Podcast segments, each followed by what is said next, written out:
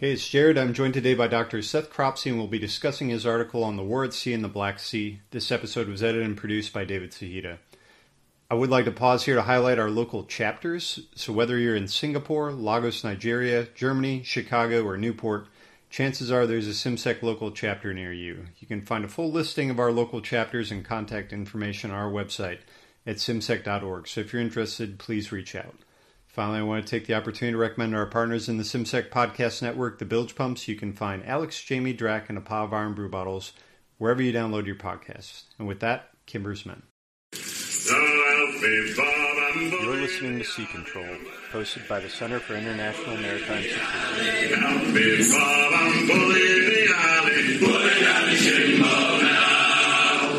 Aloha, shipmates, and welcome back aboard Sea Control. My guest today is Dr. Seth Cropsey, and we'll be discussing his article for Real Clear Defense, The War at Sea. So, Dr. Cropsey, thank you for joining us. Could you tell the listeners a bit about your background, please?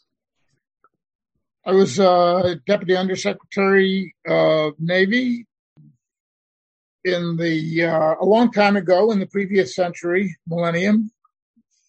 Since then, I've been a department chair at the Marshall Center in Germany, senior fellow at Hudson Institute for the past 15 years, and this past January, I started up Yorktown Institute, which is devoted exclusively to national security, great power competition, emerging threats, the changing geostrategic world that we have the misfortune to be living in. I should say we're going to be discussing Russia-Ukraine here. We are recording this on May 1st, so if something occurs between now and when this is actually published, that's why we're not talking about it. So May 1st is the recording date for the listeners. You can set your calendar accordingly as you listen. But thank you again for joining us, sir. As a reminder to the audience, all opinions are our own and not reflective of any of the institutions with which we might be otherwise associated. So, sir, you had written that you believe naval considerations are what motivated the Russian intervention. Why did you say that? I think they're very important. It's important to look at the Black Sea, Eastern Mediterranean, and Suez, Red Sea, connected bodies of water as a unitary theater. The most important of them is clearly the central one, Eastern Mediterranean, extending to the central and Western Mediterranean. And Russia has both sizable air and naval bases in Syria. One is a result of their involvement in Assad's war against the Syrian people. Protecting those is vital because it reinforces Russia's position as the major external power in the Middle East. And so from Syria, Russians can project both air power and sea power in any direction. Well, for air, in any direction to the west by sea. And that, in the long term, is important for Russia's interests in Libya, for what Churchill probably would have called the soft underbelly of Europe, which is the southern Mediterranean. I'm sorry, the northern coast of the Mediterranean, South Europe. You can't get to the East Med if you don't have access to the Black Sea. And if your access to the Black Sea is hindered, impinged, or otherwise obstructed, then you have a strategic problem. And to that extent, Russia remains very interested in a land corridor between the separatist Donbass and the Crimea, which they took in 2014 by force. Extending that would be moving on Odessa, and that would give Russia complete control of what is now Ukraine's access to the Black Sea. And for the reasons I just mentioned, Russia wants to do that and sees its ability to do that and to continue achieving strategic goals in the Eastern Mediterranean at risk from Ukraine. We'll talk a little bit more about the sinking of the Moskva in just a minute, but how had Russia used its naval forces to limit Ukrainian freedom of action prior to the sinking of Moskva? As a threat to Ukraine, especially an amphibious one, and also to mine large sections of the western part of the Black Sea, making it difficult for countries like Romania and Bulgaria on the Black Sea to communicate with Ukraine. I should add NATO countries, Romania and Bulgaria. Yeah, absolutely. How has the loss of Moskva, in your opinion, changed the situation at sea and on the ground?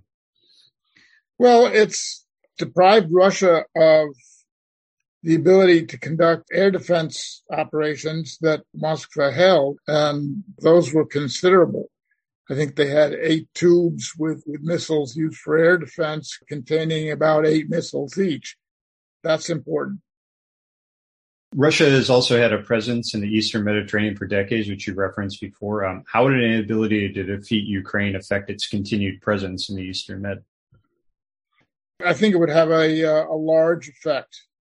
It would put at risk Russian communications between Crimea and the Eastern Mediterranean. That's the most important thing. As I say, for Russia, that's significant. If Russia wants to project power from Syria, it needs to be able to get it there from Russia, and Ukraine stands in the way.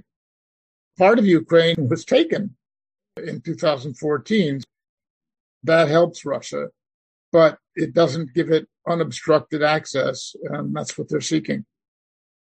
I guess a follow-up question then on that Eastern Mediterranean base, because you see a fairly large Russian surface force circling in the Eastern Med to include 2 Slava-class cruisers. Is that base actually sufficient to sustain those forces for long periods of time? I don't think it is. Curious to hear your thoughts. For long periods of time, no. But the idea with ships is not to be in port for a long period of time. They'll do. They serve their purpose, and they can and have been expanded. And for ships, you need all kinds of things: fuel, parts, repair facilities. Those have been there and useful for the Russian fleet. I think it's really serious, viewed seriously by Moscow, as the Turkish-Libya nexus develops. That enables Russia to play in that. You know, the situation has been somewhat changed because of the NATO members' greater attention to the security threat they're facing, but Southern Europe is still not an area to be feared at sea by Russia. There's capability there, but it's not as great, it's not as important, not as powerful as it could be, and the Russians are perfectly aware of that. And that includes the United States as well. During the Cold War, the U.S. had an amphibious-ready group, sometimes 2 in the Mediterranean and 2 carrier strike groups in the Mediterranean. That's all changed. Based there, or there on a permanent basis.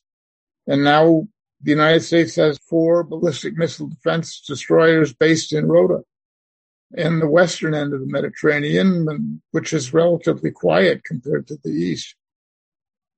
I guess my concern, if I was a Russian naval planner, would be just the sustainability of those forces. And we've already seen the Black Sea. But there's a lot of speculation about the material condition of Moskva and what she was actually capable of doing. But if you have to keep your forces at sea for a long time, then steam them all the way around continental Europe to get home to do regular repair activities, I don't know how sustainable that is long term.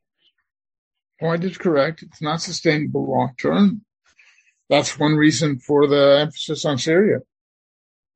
What are your recommendations for Ukraine and the U.S.? The single most important thing is to get anti-ship missiles to Ukraine quickly and plentifully, like Harpoons, for example. Put the Russian ships at risk.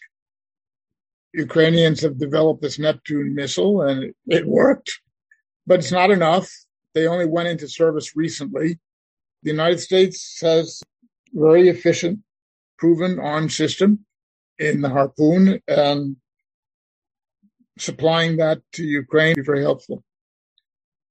Well, unfortunately, that's all that we have time for. I'd like to thank my guest, Dr. Seth Cropsey. Sir, where can we find you online, and what are you working on next? You can find me online at yorktowninstitute.org. Emails to there will get to me.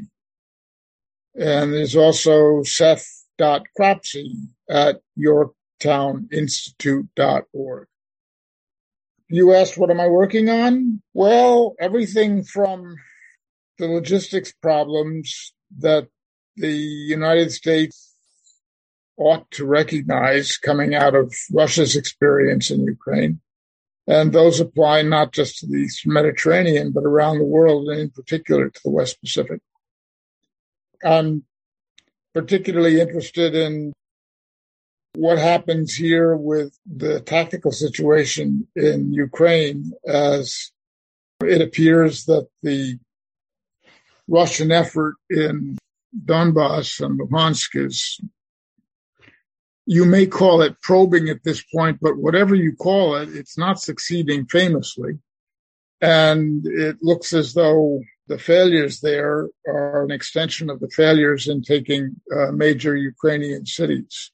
So failures of communications, 12 generals killed, failures of logistics, failures of battle plans, failure of intelligence.